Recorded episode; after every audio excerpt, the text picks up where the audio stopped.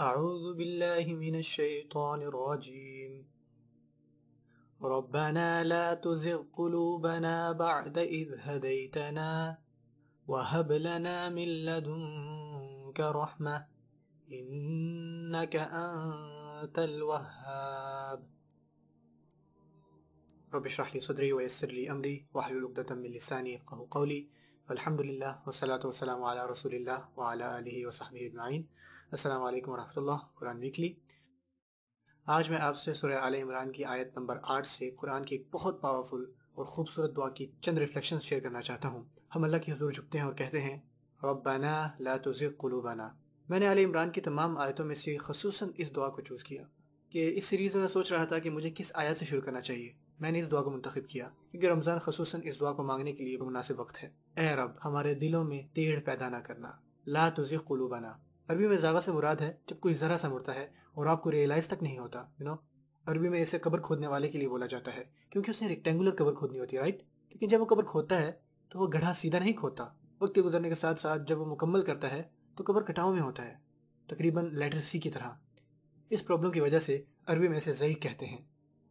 اس مثال سے ہم اخذ کرتے ہیں کہ ایک شخص سیدھا جا رہا ہوتا ہے اور اسے پتہ بھی نہیں چلتا کہ کب اس نے غلط ٹرن لے لیا، وہ ڈیویٹ ہو گیا۔ تو یہ شخص ضائق ہے یو نو اور یہ دعا ہے، ربنا لا تزغ قلوبنا۔ اے رب، ہمارے دلوں کو گمراہ نہ ہونے دینا ڈیویٹ نہ ہونے دینا۔ You know deviation ninety degree نہیں ہوتی کہ آپ نے اس راستے پر جانا تھا اور آپ اس راستے پہ چل دیے، یا آپ اس کے متعلق بھول جاؤ۔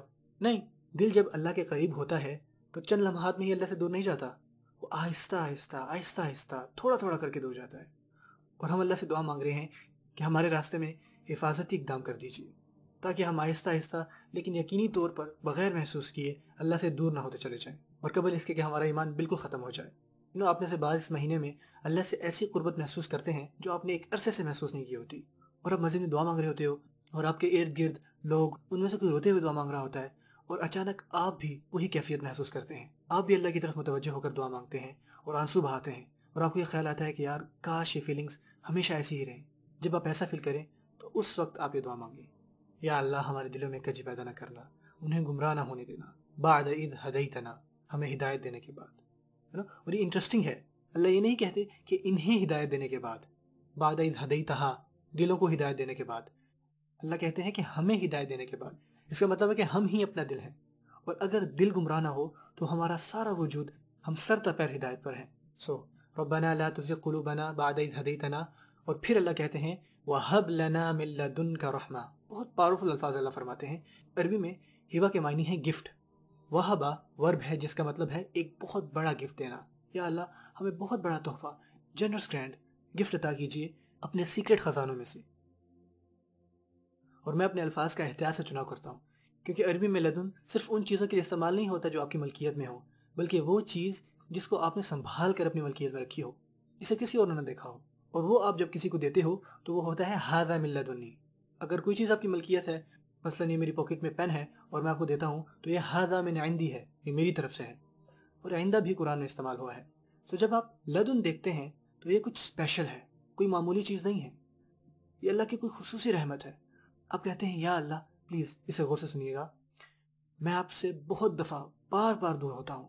میں آپ کے قریب ہوتا ہوں، پھر دور چلا جاتا ہوں، پھر قریب ہوتا ہوں، پھر دور چلا جاتا ہوں۔ یہ میرا ایک سائیکل بن چکا ہے جس سے میں گزر رہا ہوں۔ اور جب آپ کسی سائیکل میں پھنس جاتے ہو نا، پھر آپ سوچتے ہو کہ دیکھنا، کچھ دن بعد میں پھر ویسے ہی ہو جاؤں گا۔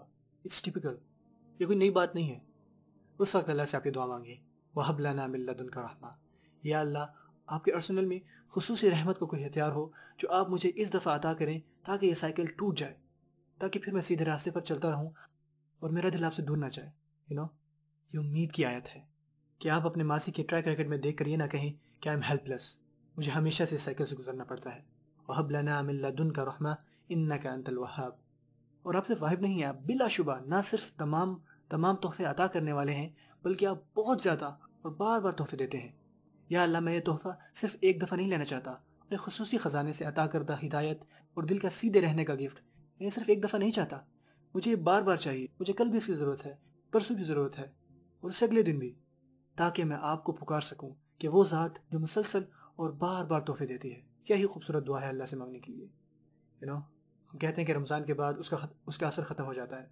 اس دعا سے رمضان کا اثر ختم نہیں ہوگا۔